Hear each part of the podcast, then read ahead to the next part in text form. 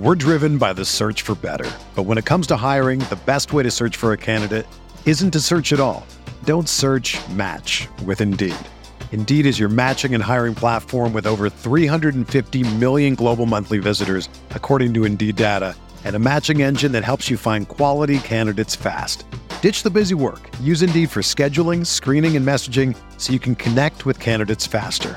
Leveraging over 140 million qualifications and preferences every day, Indeed's matching engine is constantly learning from your preferences, so the more you use Indeed, the better it gets. Join more than 3.5 million businesses worldwide that use Indeed to hire great talent fast. And listeners of this show will get a $75 sponsored job credit to get your jobs more visibility at Indeed.com slash BlueWire.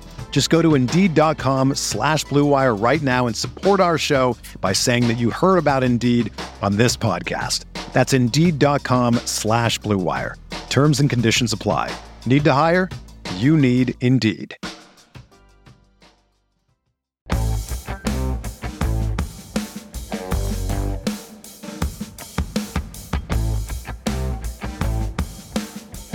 All of our picks and our dynasty rookie draft and our $750 RotoViz Triflex Superflex Dynasty League. That's what we're going to be talking about today on Stealing Bananas. I'm Ben Gretch. You can find Stealing Signals newsletter at bengretch.substack.com with me as always is Shawn Siegele. And you can find all of his fantastic work over at RotoViz. Shawn, we are in the middle of round three of our rookie draft. We always have a lot of extra picks. We're always kind of planning it out that way. For people who have been listening over the last couple years, we did the startup for this league in 2021 we kind of kicked the can down the road and got a lot of uh, picks for 2022 and for 2023.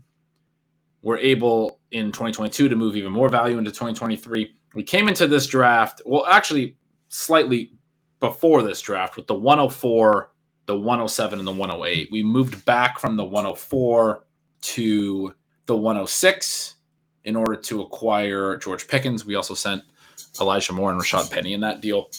So I mean, we were cutting down players, but you know, we did give up some some talent. We probably lose that deal most times. So we talked about this a little bit. We also had, uh, I believe, the 112, right? And made a um, a huge deal. No, oh, sorry, that was the we sent a bunch of picks starting at the 203, the 203, 204, 206, and 301, along with Kyler Murray for a host of players: Jameson Williams, James Cook, Kenny Pickett, Rhamondre Stevenson, Mike Evans. So we had moved out of some picks in the month prior to the rookie draft, essentially, as we got through the cut down.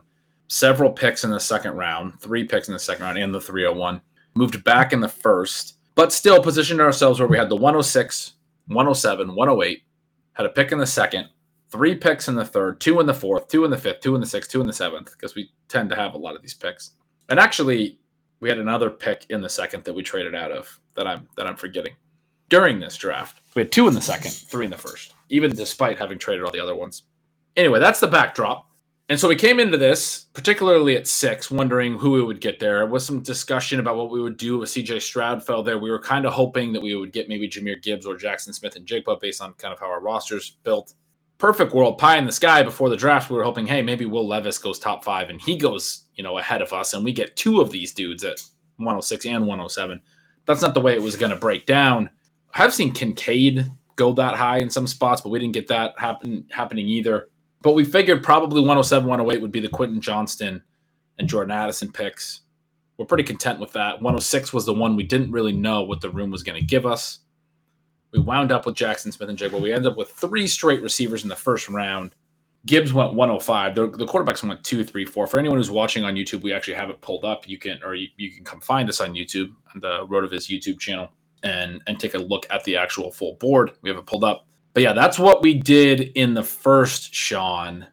And so our trade back sort of worked. We were, I mean, at, at four, we probably would have gone Gibbs. I think is, that what you would, would be thinking? But either way, we were kind of hoping we'd get one of Gibbs or JSN. We moved back. We still wind up getting one of those two. Yeah, it would have been tough if we're there at the 104 and it's Gibbs and it's Jackson Smith-Njigba because those are the two really exciting prospects in this draft outside of Bijan Robinson.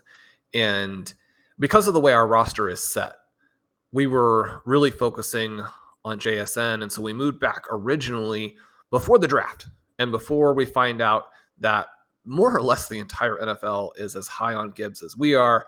He goes at 12 to the Lions. That really pushes him up. We were kind of looking at him as the 106. That's where people were pre draft. They were hoping the JSN would go to at least a superficially more exciting situation than the Seattle Seahawks. So those guys more or less switch spots because of what happened in the first round of the NFL draft. Now, that probably fits where you and I are because we have Saquon Barkley, Rhamondre Stevenson, Breece Hall. People are going to have you know slightly different grades on these players, but I do feel like that's three of the top seven or eight at the very least. I think you could argue three of the top five mm-hmm. running backs in Dynasty with Stevenson avoiding having a guy dropped on him in a similar fashion to how Ken Walker has to now deal with Zach Charbonnet. So with that running back firepower, we wanted to build out our depth at receiver. At receiver, we were in good shape after the Pickens trade. We have guys like Garrett Wilson. We have both of the Tampa Bay receivers who I think will outperform expectations this year. I mean, obviously, Mike Evans is at the end of his career, but those guys will give you some immediate production. And then, I mean, you've got to cover over now that suspension for Jameson Williams. But that position is one that we wanted to address and feel like we were covered the way we were covered at other spots. For me, JSN is still pretty clearly the number three guy in this draft. Blair Andrews and I had a league where we had the 102 and the 103. We worked, you know, for basically all day on Saturday to try and move back a little bit because Anthony Richardson and Bryce Young tend to be the 102, the 103. I've argued on the show that I think that's sort of a misunderstanding of the value of the QB position and the options that you have. And it's also a tricky part with this season where the guy who's a great fantasy prospect has reality flaws. The guy who's a great reality prospect has fantasy flaws. I would prefer to take two epic players. Blair has a great article up on the site today talking about how Jahmyr Gibbs is the best value in basically every draft. Drafting over at underdog, he's a great value. If you're looking at your dynasty leagues, either startup or rookie drafts, he's a great value. So, I mean, in a perfect world, we would have been able to somehow get up to five and, and take Gibbs along with it. But once we had the 107 and 108, and we were pretty confident that those picks would be Johnston and Addison, we were trying to figure out how we could get a little bit more value out of moving from the 104, a probable QB selection, to the 106 and that worked out. And then, as you mentioned, we did have a plan for moving down if it had been CJ Stroud, but Stroud is also an interesting player there in his own right and wouldn't have been a bad fit with our QB situation, which is now Pickett, Howell, and Derek Carr. Yeah, that was someone we were certainly discussing taking as well if it came to that, um, or potentially, as you noted, trying to move down, just sort of seeing where the offers would be. But yeah, I love those notes on Gibbs. I, I was really excited to get him at four in another draft where I'm, I mean, I'm sort of on the borderline of contending, and I'm pretty thin at running back, like all my teams tend to be. So to add somebody who has the potential to be a legit running back to a team that has some receiving talent, has pretty good quarterbacks as well. I think it's pretty thin at tight end, but for a super flex league, has some good quarterback play. And yeah, I mean, it was a it was a good fit, and it was easy for me to take him over Stroud, even though I mean, I understand why people would take Stroud over him, but yeah, I mean, it's exciting to have him. As you noted, you know, when, when it got to five, it was almost like, hey, maybe we could get Gibbs on our roster too. I do like him a touch more than JSN, but I still love getting JSN on this roster. There's been a lot of talk about how he's not isn't a good landing spot for Seattle. It's going to be tough for him to get the market share he needs to get because of what Lockett and Metcalf command. We've talked on the show a little bit. The, the number three weapons in Seattle almost never have strong target shares. There's not a lot else downstream that is going to be an issue for him we're talking about like being concerned about, you know, essentially the tight ends, Noah Fant and Will Dissly, but like they didn't do much at all last year when there wasn't a good third receiver. Now JSN steps in. He's got this great prospect profile, and he's a really good fit, presumably, for the offense, which is, you know, Shane Waldron, offensive coordinator, Rams background, likes to use. Last year, the talk with Lockett was, oh, they're going to use him in these, you know, sprint routes, you know, these flat route, the, the Cooper Kupp routes, a lot of these short, easy completions, you know, slot plus role seems like JSN's sort of tailored for that role. So that that could just be such an electric fit.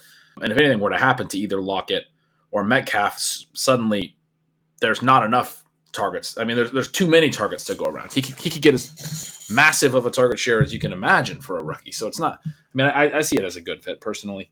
For years, we've also been worried about their pass rate, but with Geno Smith there, you have less, you know, quarterback scrambles. He's a little bit mobile, but it's not as much of the issue as as Russ. I don't think. So anyway, great pick there. And you mentioned as we got on the clock with Johnston and Addison at seven and eight I mean, we're open to making a lot of moves. This is just a, a, draft where we didn't we didn't make a lot of moves this year. And you, you mentioned not seeing a lot of trades in a lot of your rookie drafts, and we're going to talk about some other rookie drafts as well and things that we're seeing. I hypothesize this because there's not really a lot of players that people want to come up for. Or, I mean, I think in this range, in the top range, these top six and eight players are really good. And one of the things we talked about at 107, 108 was the drop off from these guys. I mean, maybe Kincaid, the drop off isn't huge, but when you get from this point to like you know 111 a few players back the drop off is pretty massive. And so to to even move back two or three picks you would need a pretty substantial offer to to actually want to facil- facilitate that trade. And based on sort of what people expect the the going rate to be to move up a couple of picks in the first round of a rookie draft i mean i was kind of spitballing to you. I just didn't think we would get even if we got some offers to come up we wouldn't get anything close to hitting on the value drop off from that end of that tier, that Quentin Johnston, Jordan Addison down to, you know, the bottom of the first round. We see Rashee Rice in this draft goes at 111. Some drafts, Rice goes, you know, well into the second round. Still, still a nice pick and an interesting pick, but definitely a drop off from the Johnston Addison tier and a pretty substantial one to where you're just not likely to get a big enough asking price there. Shawn, I was looking at your dynasty ranks and you have them slotted in with all of the players. I think you have Johnston and Addison not just a tier higher than everyone else behind them in this rookie draft, but two tiers higher. And I think that's a really good way of sort of framing. And that's again with within the context of all the veterans and everything. Your top eight rookies slide into, you know, whichever tiers it were. Maybe through your tier four or tier five and then the next tier doesn't have any rookies, and then there's the rest of the, this class starts to come in two tiers lower. At any rate, we never got the the offers to move back. We didn't move back. We take three straight receivers there, and then we didn't have another pick until the 208, and we had to kind of sit. And that part is is always tough. We made the trade that I thought we had to make. We got all those players that you mentioned. We move off of Kyler Murray, which probably weakens our QB situation in the long run but this is a team that is built to win a title this year. And we didn't want to be holding Kyler through the first half to lose the value that that could be turned into. But then you also lose, as you mentioned, the 203, the 205, the 211. And as those picks are there, it's tough because like we we had those. We could be making fun selections.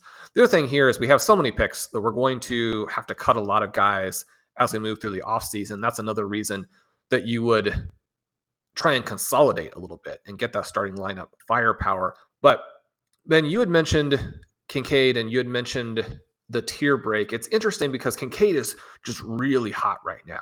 And it will be interesting to see if he remains as trendy all summer and into like the big redraft and best ball season this fall. Because right now, I mean, it's, it's hard to imagine a a guy with more just supercharged enthusiasm there. He'll sometimes go in the middle of round one, as you mentioned. We have Laporta and Mayer pretty close. And as I went across sort of the seven leagues that I'm in, six in this format and one in the regular FFPC Superflex format, my exposure to Laporta and Mayer is incredibly high because the pricing of those two players relative to Kincaid seems to understate what they can do for you scoring wise, how important they are in tight end premium, how they fit relative to the other prospects in this particular draft. And so that's where I think the value is. Obviously, you can be wrong on that, but when you look at the profiles, you look at the production, you look at the age, and you look at the things the Laporta and Mayer bring in, how early they were drafted. I mean, they seem like the smash hits here. So we wanted to have the receivers. We were hoping to make some selections in that Laporta and Mayer range, but they go at the 202 and the 205 in hours. They can go as high as the 111, the 112. Also had some drafts that Mayer specifically felt like the 210. That's slam dunk range for him at that point. But we have to sit and wait. We're not able to make trades to get into these spots. There are interesting guys that go. Obviously, we like Marvin Mims, but it's going to be hard to get up all the way to the 203 to take him. Achane is somebody who is trendy, but doesn't fit the things that you had been discussing for us and doesn't really fit where we are. Running back, he goes at 206. We get to the 208, and that's the spot where you're starting to see players like Roschon Johnson, Tyjae Spears. When we had that pick, Ben, we didn't have a guy that we wanted. We're trying to make sure that we maintain as much future value as possible. So, right now, when you're looking at our roster and our picks, we also have two twos and three threes for next year. And that's in part because we traded out of the 208. Yeah. So, at the 208, we came, well, we, we were sort of just starting to discuss what we might want to do. And we got an offer to move into a 2024 2 and a 2024 3 it seemed sort of, I mean, not necessarily a no brainer, but seems sort of easy with the respect that our, you know, th- th- this is the type of deal that we have offered ourselves the flexibility to accept. And we, we always talk about this. We've talked about this with our past drafts. When you start to st- stockpile the rookie picks, we also had the 210 right behind it. We didn't love anyone at the 208. And so now we can move from a second round that's probably not as strong as most year's second rounds to a random second round next year that we have some hope could be higher than the 208, but maybe it's, you know, even lower, but not, it can't be a ton lower. More likely to be higher, obviously, when you think about the 208 where it's landing.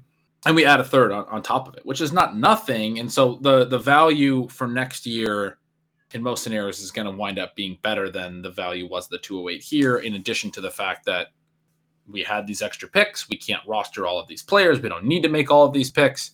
And we didn't have somebody screaming at us as the clear pick that we wanted to make here.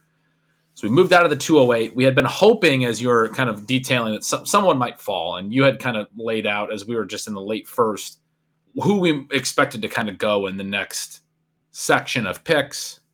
And you mentioned Mayer fell a little bit. He ends up going 205. That was one where we did try to trade into the 205 once we saw Mayer start to fall a little bit, but we got a you know a polite decline that said, "Hey, the value here on Mayer is too good. I'm gonna I'm gonna go ahead and take him." And fair enough, right? But we, we were trying to get in there to make that pick from the 208. And yeah, and you mentioned all the other names that went, right? R- Rashee Rice went 111, Charbonnet went 112, Kincaid had went 109, and Levis had gone 110. You have Rice, Charbonnet, Zay Flowers goes 201, a little late for him. Laporta 202, Mims, Kendre Miller, Michael Mayer, Achane, Mingo. And then we were up there with Roschon Johnson and Spears kind of looking like the names. We move out of the 208. Roschon does go there. And then Hendon Hooker goes 209. So then we're back on the clock at 210 and fielding offers again to potentially move out Shawn and, and probably would have preferred to, but ultimately didn't really get anything, uh, any bites that made a whole lot of sense. And so we just took Tyjae Spears.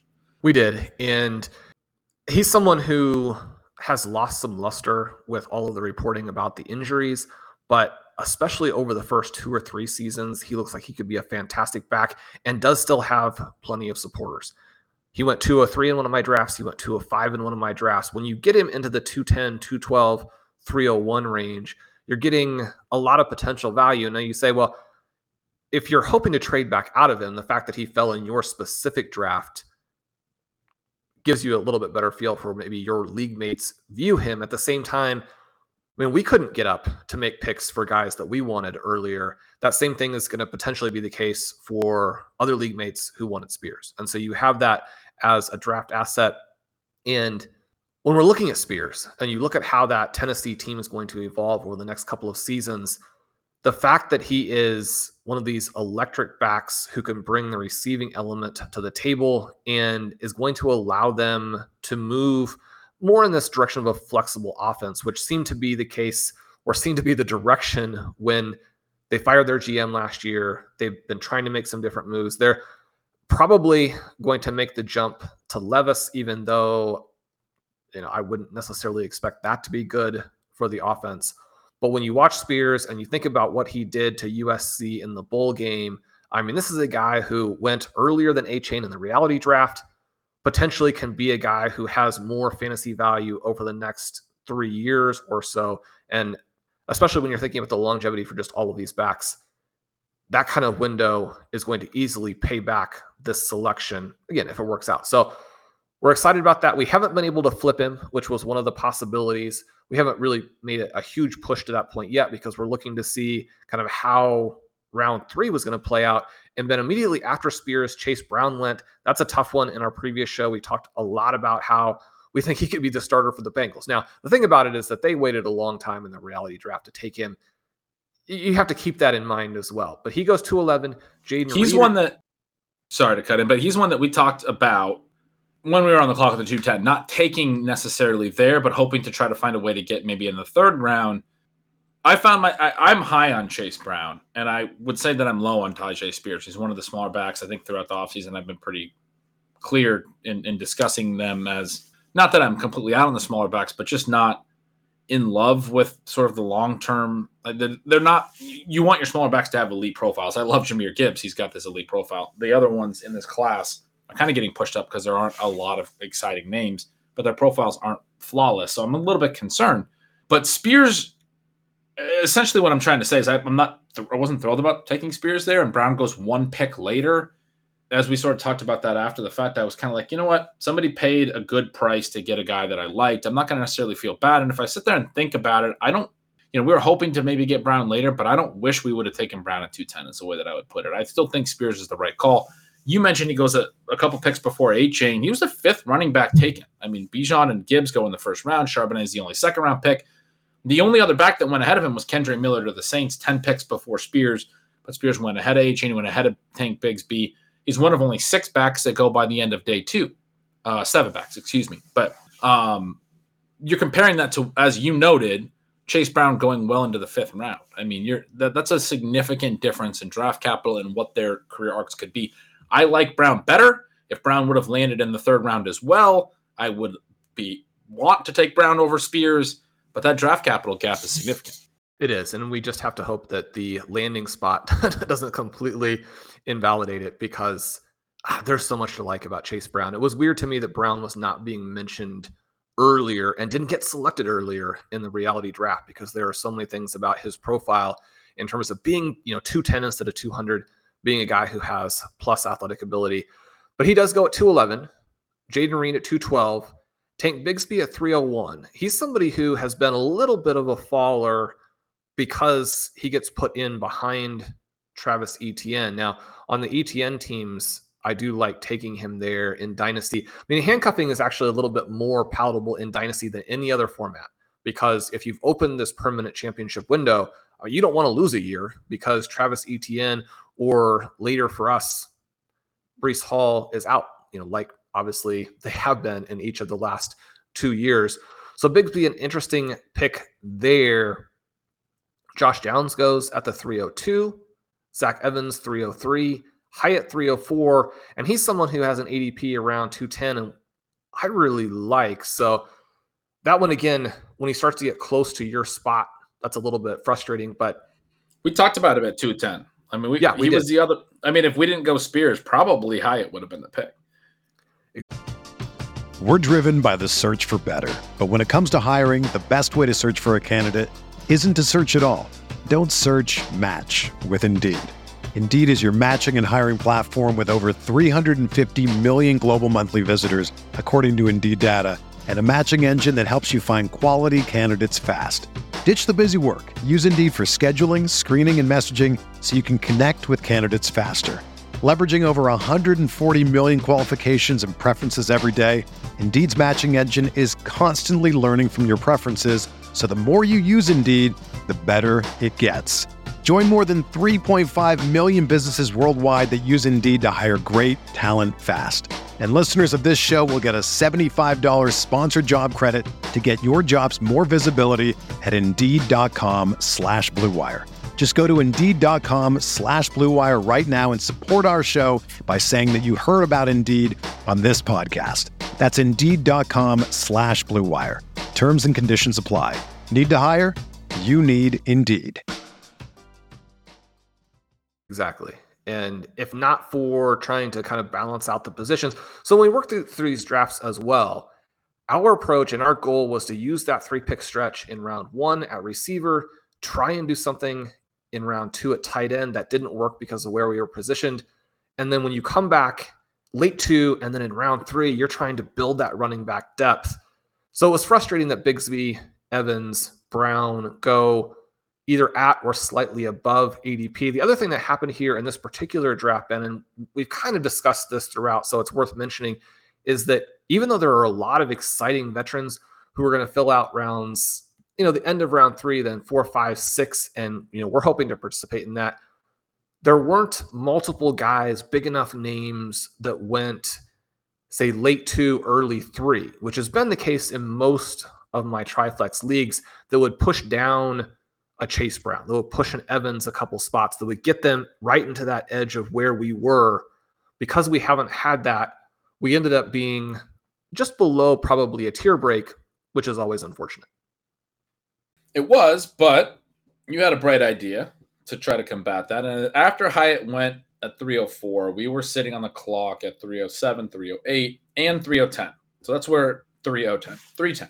That's where we came back in and we always have a plethora of picks, and it, it ended up being three in four, three, oh, seven, eight, and ten. We were kind of trying to map out who would go with Evans, Bigsby, Brown off, as you mentioned. The, the last running back probably a part of that tier is Abanikanda, even though his landing spot was tough, his his draft capital stuff. I mean, we were talking about before the show, probably the worst spot in the league he could have landed. I mean, he, he's behind Breece Hall and there are other potentially decent backs in that backfield. Michael Carter, not a great year last year, but a pretty good rookie year the year prior. And also Zonovan Knight, as a UDFA, has a solid year last year. He's a 21 year old last year. He's got a long career ahead of him if he can stick around on NFL rosters. Just still am like frustrated that the Jets even took another back. Like I would have liked to see Zonovan Knight get a chance to be a number three back. Now he's probably a number four. Michael Carter, you know, had a tough year last year, but still could have been a fine number two. Now he's probably a number three, or he's you know battling with Abanikanda for that role. But all of that means that Abanikanda now is slipping to the middle of the third. In my pre-draft rookie draft, that was a a one QB but a tight end premium league, I took him at 206, and that was after multiple quarterbacks had gone. The landing spot wasn't great. The draft capital wasn't great. He falls all the way to the fifth round. But to get now a full extra round of, you know, where we're taking him a, a much later, he's a 21 year old rookie himself. Shawn, you were really high on him prior uh, to the draft, and and I think still are, are pretty high on him. We talked about on the last show, and I think you mentioned he's a guy that you want to have a lot of, even in redraft. So he's the one we were hoping would maybe fall two more picks. Cedric Tillman goes. We send out a trade offer to jump up from 308 to 306, and that gets accepted. Uh, to facilitate that, we moved back like a round and a half in rounds five and six later in this draft. We didn't actually even give up a pick. We just moved back. And yeah, I mean, it was, it was a pretty significant number of slots to move back. But when you get down to five, six, seven, you're mostly just talking about taking flyers on on players that you like. And a lot of times it's one big tier in that range. So didn't feel like that was a, a big price to pay at all which I'm sort of I, you you sent up this offer and got this deal done with you know we were, we were kind of talking about it but I'm sort of just letting you know I I I loved the deal I thought it was great so we got up Shawn after Tillman went at 305 to get a Abanikanda at 306 we're now on the clock at 307 and the Abanikanda really was sort of the end of the tier and now you know we have a decision to make here at 307 I think but um, happy to get that back and you mentioned and I completely agree I think it's well put that Dynasty is really a format where handcuffing makes sense. I mean, probably the only format. And we were fortunate because we were able to get from the 308 to the 306 and maintain the 307. And to do that little jump, I thought was helpful because the other guy here that we could have risked it with, Luke Musgrave, is going at the 304. And if the manager who's there at 306 takes him, then we get Abanikanda and we also get the next pick without having to pay that cost, as you mentioned, in rounds five and six. And yet, by moving up, we stay with this pick to where now there's potential trade value with Musgrave, and there's a potential kind of dual value of it for our roster, where the position that we have the fewest players I wouldn't consider it a weakness because we have Pat Freiermuth and we have Mike Gesicki, a guy that we like as he moves over there now to New England. We just have the two tight ends. It is tight end premium. If you have some injuries, then quickly you can get into a little bit of difficulty. The element in this draft that we're disappointed about was not being able to get either Laporta or Mayer through trade. Now we have a shot here where we can either take Musgrave, we can see what happens throughout the summer, what the reports are. Obviously, the reports right now are very enthusiastic. Everything is very puff PC. We know that Musgrave has this elite athleticism, and those kinds of things are going to look really good in shorts. The question is, will he have the type of offseason that makes him look like it was justified where the Packers selected him in the reality draft. You hear reports that there were other teams also you know, trying to get him there. Obviously, Ben, when we did our live show, we were kind of blown away by the number of tight ends that went on day two and how early they went. Musgrave, someone who doesn't really have the production profile, I don't think, to justify even a pick here in the middle of the third. And yet, after the Packers went out and made this statement about him, and when you do have that athleticism, which the tight end position is just so key, the opportunity to either trade the pick now or to take Musgrave, have a little more tight end depth, trade the player later. He's someone who could become very, very trendy. When you're looking in the middle of round three, especially, and then as we go forward, one of the things that we'll be keeping in mind is what player profiles and what names do we think could catch fire? Because there are some guys who would fit nicely at the end of your roster but when you're trying to get to 20 players, you might have to cut anyway. And those guys, even though they probably have more value for 2023, there's not a realistic scenario where they could actually jump multiple rounds in terms of trade value. Yeah, so in terms of our our goals as we enter this draft, we always have a lot of receiver depth on our teams. We this offseason have moved into some running backs. You mentioned we have Saquon, Rhamondre, and Breece Hall. Now we traded for Breece Hall. We traded away Drake London as the key piece of that deal. Um, as we are kind of getting down to fewer players, we, we also dealt Wan'Dale Robinson and Greg Dulcich as part of that deal, so gave up a decent amount. Get Hall in a pick swap that went in, in the other person's favor. We've been moving multiple pieces to get into running backs. I mentioned we got Rhamondre Stevenson as part of that that Kyler Murray deal that that sent the four picks, and he was really kind of the key of that deal. But we we got a lot of other you know interesting pieces. We still wanted to get some running back depth onto this roster. You know, we still might be interested in moving out of some of the running backs that we have, depending on you know the way things progress. But because we had moved some of our, run, our receiver depth, we still had plenty of receiver depth. I mean, this roster has Mike Evans still from that trade, but Garrett Wilson, Chris Godwin, George Pickens, Jameson Williams, uh, Rondale Moore, Skyy Moore. And then we took JSN, Quentin Johnston, and, and, Jordan Addison to get us to, it looks like 10 total wide receivers and all pretty solid ones. I mean, some people might not still be in love with the Rondale Moore. are always questionable now. Right we did we did finally move a couple of the Moores. We had all four Moores at one point, but Elijah Moore and DJ Moore have both been traded this offseason.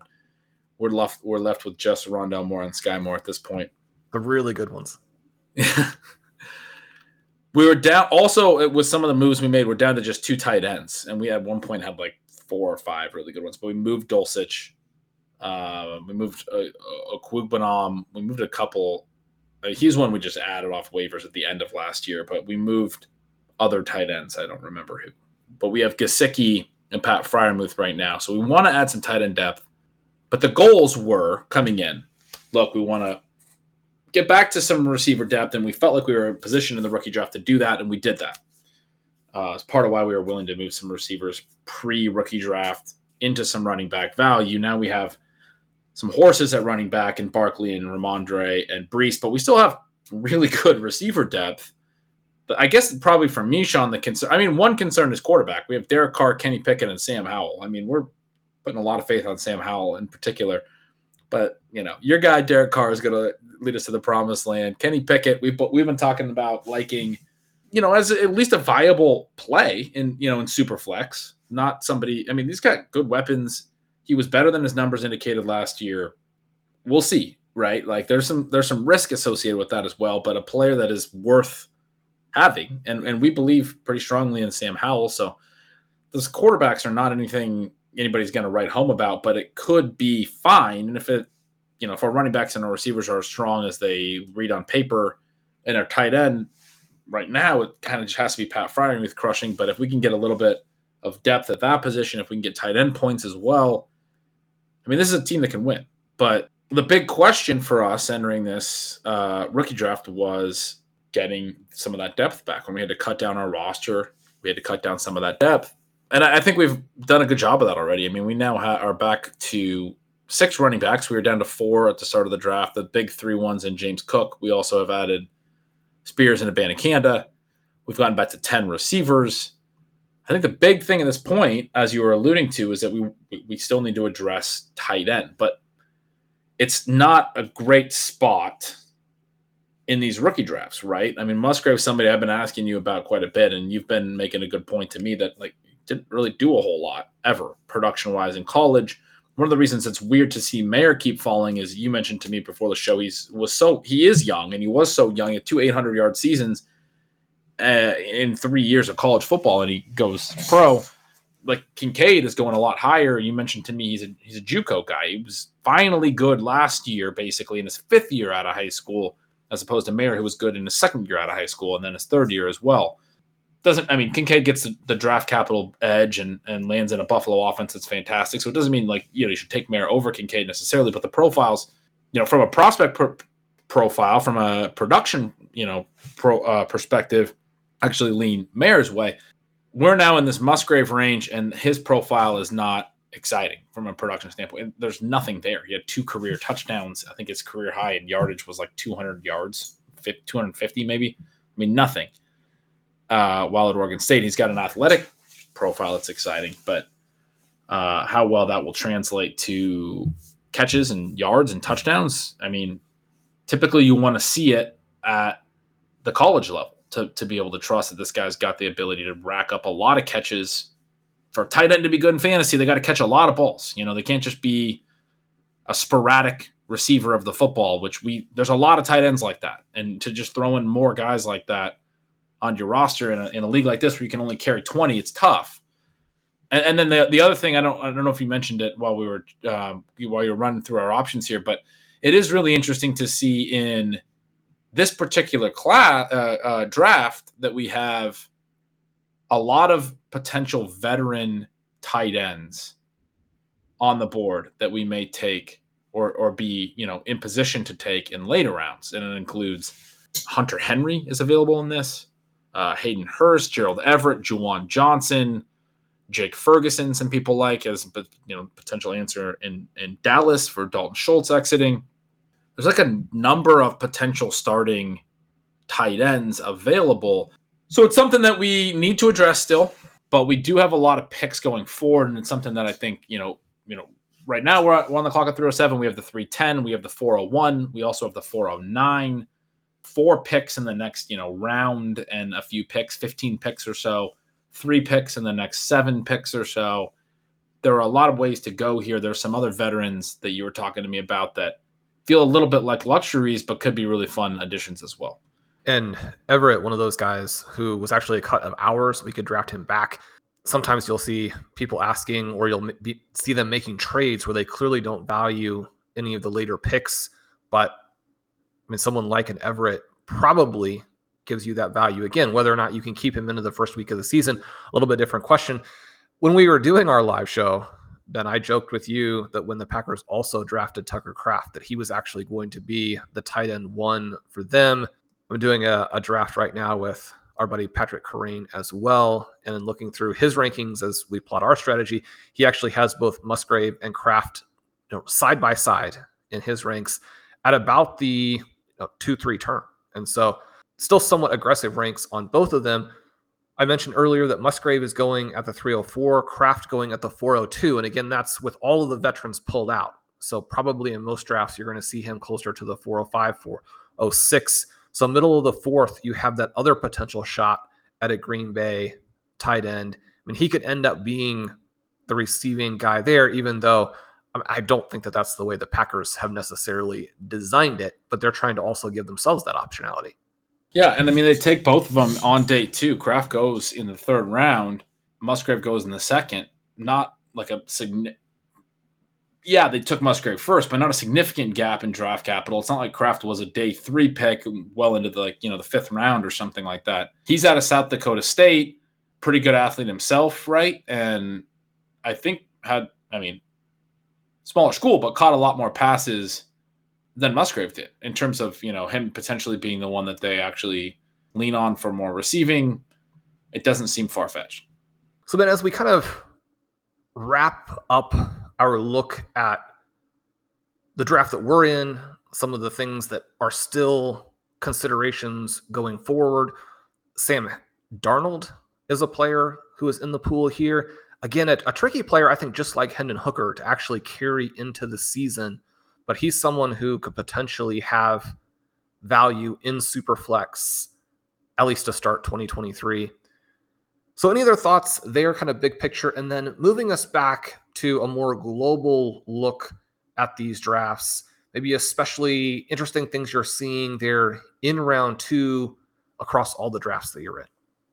Yeah, I mean they've been interesting for sure. I the, the biggest thing I would say that I'm seeing in round twos is a lot of variability in who players uh, who people like are you know falling into certain tiers and things but i've heard people referred to as like sort of like the obvious pick in a certain spot and i didn't think they were the obvious pick necessarily in that spot and I just, I mean, I think there's been some pretty wide gaps between different leagues and who goes where. I, have been interested to see Will Levis land in the back of the first in almost every draft and not really fall past like 10.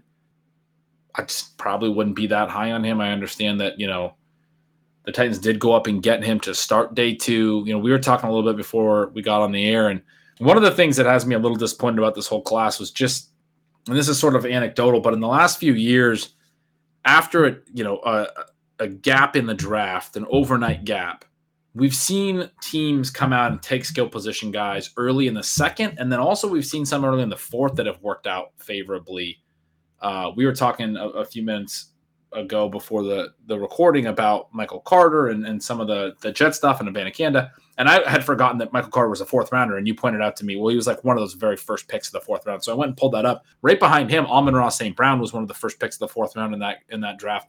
And right behind him, Rhamondre Stevenson was one of the first picks in the fourth round of that draft. Last year, we had uh, Dameon Pierce as one of the first picks in the fourth round. So you see these guys that teams over had time overnight to reset their boards, went and prioritized going and getting, and they ended up being pretty good.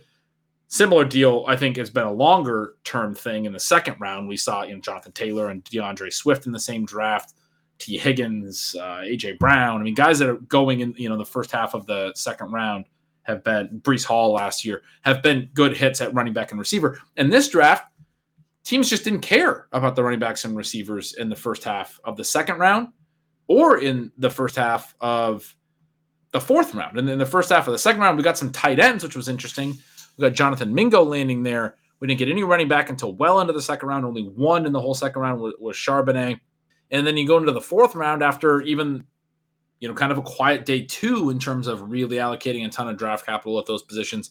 And it opened up with, you know, a bunch of line picks. And then a kicker goes off the board. And then finally, Roschon Johnson goes like double digit picks into the fourth. And he's the, the, you know, the only one that goes before you know, you get halfway through the fourth, you get into the back half of the fourth round, and then another, you know, Derius Davis goes to the Chargers as a wide receiver. My point being, there weren't any clear targets in the top of the fourth round that matched some of the ones that have looked like hits in the past.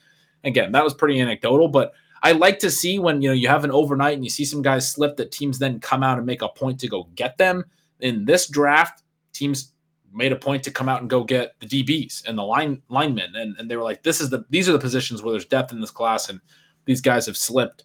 And you know, in, in day two and the start of round two, they did it at tight end, and that was exciting to see. But other than tight end, really, I mean, we just did not get that type of indication from a lot of places. Anyway, I got onto that tangent talking about Levis because I do think the fact that the Titans were willing to come up and get him with the second pick in round two probably a positive sign. I'm still a little bit curious about him going. You know, I, I saw him go ahead of Jordan Addison in a league. I, I think that's probably a mistake. But you know, if he hits, quarterback value is incredibly high in Superflex, obviously. So definitely an interesting one. I'm seeing the tight ends go very high. People in rookie drafts don't want to get in on these running backs and these wide receivers. You know, once you get past Johnston, I've seen in, in a couple different drafts now, basically Levis go, the tight ends go. I've seen Hendon Hooker go before even like, you know, the next, the, the RB three uh, in one of these drafts I'm looking at right now, where Achane ended up being the RB three behind Hendon Hooker, and no other wide receiver after Addison, Flowers, and Quentin Johnston. Flowers had gone, but no other wide receiver after that first group of of four wide receivers, the first rounders in the reality draft.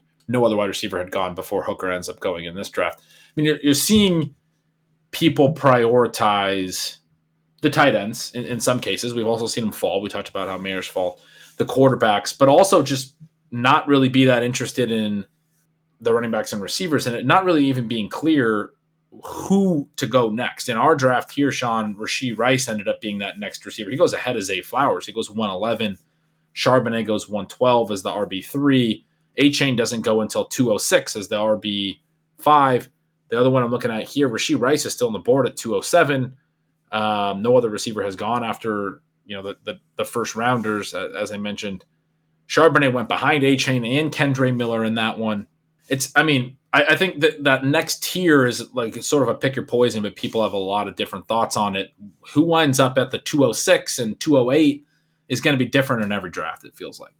And it's made it difficult to trade in the 2023 event because when you have a pick there at the 201 through the 204, most of the members of your league are willing to take the fallers and even wait into that 205 to 207 range. I do think that in most drafts, there's a little bit of a tier break there, but even then, that isn't completely the case.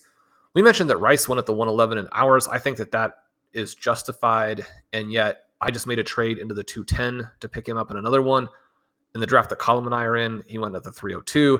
And so I mean, that's a huge potential range there. I think that Rice is an interesting pick because if Skyy Moore hadn't been a second round pick last year, who looked so bad for them and kind of created this expectation that you're going to get that same thing, I think that Rice would be a lot more expensive. And so as you're trying to think about prices, knowing that you need to be humble and you could be wrong about so many of these different players, trying to pick up on a pattern where a particular player is less expensive than he probably should be for a reason that isn't directly related to him, I think that that's something that you can potentially exploit. And so I like Rice when he's falling into the middle of that second round. The Charbonnet price to me is interesting. He is going ahead of Achane in um, almost everything that I am seeing. When you consider that he's buried behind a young star, and not buried, but he's in a depth chart with a young star. And the Dolphins pretty clearly have drafted Achane to be the guy for them. I mean, Achane should be going first. I, I I don't think there's any way around that. At least for me, it's interesting when Miller goes ahead of him. I think that Miller is an interesting back. I know some people are still concerned about Kamara and Jamaal Williams. I think that they've sent the message that they think Miller is the new guy there. He's an interesting pick, not somebody I've gotten a lot because Ben, for me, again, you go back to those tight ends, and it's the similar type of situation to what I talked about with Rice, but different from the perspective of I think the prices for these three tight ends should be identical. And so when you're looking at the three of them, you have Kincaid expensive, as we talked about earlier, but you look at LaPorta and you look at Mayer. With LaPorta, the thing holding him into his range is just the pre draft anchoring. So there's going to be a limit to just how high he could rise because of where he was previously ranked. And that limit puts him in a range where I think for drafters today, he's a great pick. And then Mayer, simply because he goes one spot after LaPorta, and so people are ranking him, and this is the way the NFL had them. He's the third tight end. He's going to fall. He's not as athletic. That gives you a great opportunity to get him at some tremendous discounts.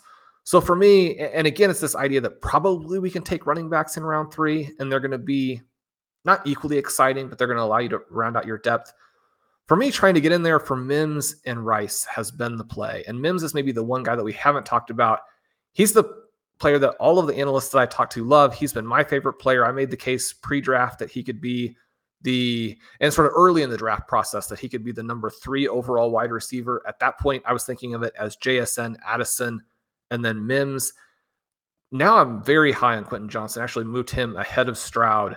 I think that his profile is actually being sold a little bit when it should be people should be really going after it. But then you have obviously Justin Herbert, so that moves him up. But Addison, we like as the number two with the Vikings. Even with that being the case, I think that you can argue for Mims in the range with those two guys. It's too bad that he's not actually a little bit cheaper. If he were going more at the 207, then you would get almost 100% exposure. When you're in that kind of crowded Broncos receiving room and you have Russell Wilson as the QB, I mean, those are things holding you back. But yet, I mean, Mims should very clearly have been the guy ahead of Mingo and ahead of Rice when you're looking at how teams were trying to attack that position in the second round of the reality draft. And we want to be betting on talent over and sort of fading landing spot and and to a certain extent fading draft capital. Obviously, you know, we talk about the prospect profiles and why they tend to hit. One of the big things I remember going back to to the fantasy douche days and Shawn, your early work was always an emphasis on the things that we're looking at are are proven to to um, sort of outproduce expectation at the given draft capital, right? Like it's not to say that a player with a really good analytical profile in the fourth round is going to beat one with a bad analytical profile in the first round because that draft capital matters a ton. It just means that it's a good bet for a fourth round receiver, which already is a, a tough bet to make. And on the flip side, you know, a first rounder with a sort of a questionable analytical profile might be a good one to consider fading at you know specific costs. But we saw last year Jahan Dotson get you know just go really really cheap for a first round receiver, especially in redraft. But yeah, I I think you put that really well with Mims and and would have been ideal if he went higher. The fact that he lands in Denver isn't necessarily great. So it's I mean he is sort of a buzzy name that, that gets less buzzy because of those things. And you you know you understand sort of his first half of the second round price and where that winds up. Yeah, I mean, it, really is a draft this year, a rookie draft, and for people who are in the rookie drafts or whose rookie drafts haven't even started yet, where I think you're trying to find ADP value to a certain degree. There's going to be players that people are going to reach on or fall in love with and take a few spots ahead of ADP. Shawn, you mentioned how it is affecting our ability to trade in these drafts because nobody really wants to pay a big price to come up and get somebody because it, it all feels like one big tier.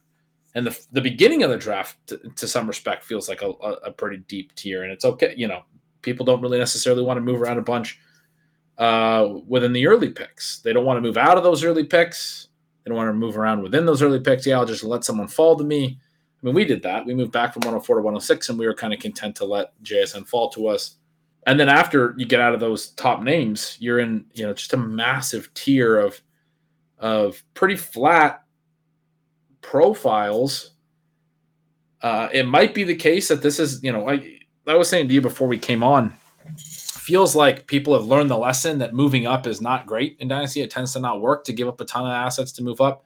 Might be the case that this is a type of year where, you know, throwing out small offers to try to move up and see if people are willing to, to make moves back in instances where it seems flat you can at least get your preference. I mean, we talked about this with the uh, Abanikanda move up. We move up two spots. We did a pick f- swap in the later rounds, and we're able to get a guy that's sort of the last of our tier. The person moving back in that scenario maybe didn't feel that you know felt that the tier drop had already hit, and so for them, they're like, yeah, I mean, I'll move back two picks for anything basically because it's so flat.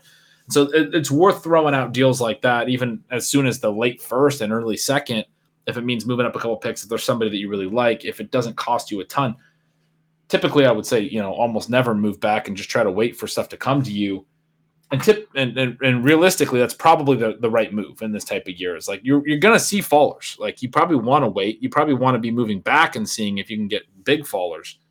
But if you're in a, a draft with a lot of sharp people that have the same approach, then you know potentially moving up might be a way to, to if you can do it cheaply, might be a way to combat that. But I don't know. I, am always skewed, Shawn, because of the majority of my dynasty leagues are the industry analyst leagues, and we talk about that some. I, I really like doing this FFPC league with you, where we get a little bit more variety. The industry leagues, it feels like everybody wants to do the same thing, and so that's where I'm sitting here going. Well, maybe you know it makes some sense to move up a couple spots because everybody wants to move back. That's probably not the case in every home league, so that advice uh, maybe not applicable across the board. But if you do find yourself in those spots, I mean, I think it's a consideration. And you want to continue to adjust your thinking and to react to the new landscape. One of the reasons that I started moving back so aggressively when early in my dynasty, career really like to move the future picks into the present, move veterans for rookies. And so you move all of the power of your team into the now, but you stay young. Well, so many of these startups, I was seeing massive ransoms paid for you know, picks in the second round.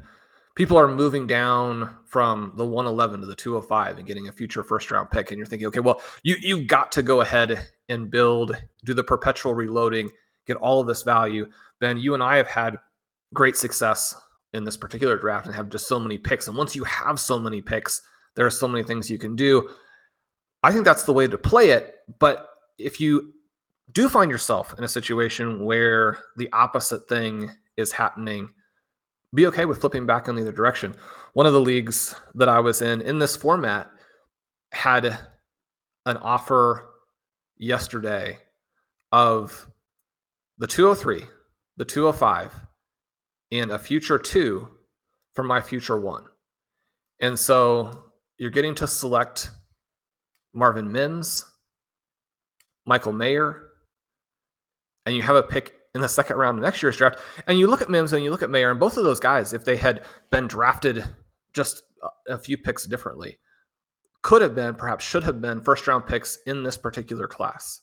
You get multiple shots on them. I had already selected Laporta. Later, I traded in and selected Rice.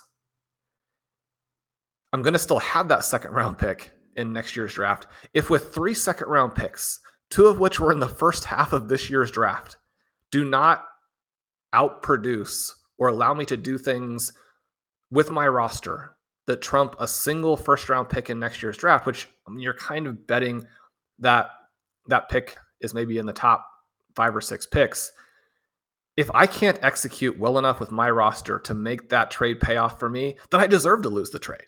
Right? You're getting three different shots at it and you're getting picks in the now I would be flexible to make those kinds of moves, even if you're giving back something substantial. And when you're the player trying to to select or to make that move to get a first round pick, one of the things you're doing with stockpiling the picks is just taking the shot that one of these picks is going to move up and be the 102 or the 103. So if you trade for four or five first round picks, I mean, you're taking the risk that a couple of those will be 110, 111, 112 which really, I mean, that's more or less the equivalent of those second round picks. I mean, this could be a three for one where I'm trading the 111 for three second round picks that are worth virtually the same thing. But from the other manager's perspective, you have to take a little bit of that risk to occasionally get maybe the 101, the 102, in which case you win the trade in a big way. And then on that note, we'll go ahead and finish up our rookie draft special episode of Stealing Bananas. Then we're going to be getting into the true off season here. You're going to have projections. We're going to have a lot of best ball content. We're looking at how dynasty leagues evolve throughout the summer. I can't wait for where we go from here. This past weekend for me, with all these rookie drafts, probably the best weekend of the fantasy season. We hope listeners are also out there enjoying. I'm Shawn Siegele. With me, as always, is Ben Gretch. Follow at yards per Gretch. Make sure you sign up for stealing signals. Make sure you sign up for stealing lines. We'd love to have you over at RotoViz. Use the coupon code RVRadio2023 at checkout for a 10% discount on a one year subscription. Subscribe to the feed. We had the show today up on YouTube. If you subscribe to us over there, that helps us with the algorithm. Thanks so much for joining us. love you guys. Talk to you soon.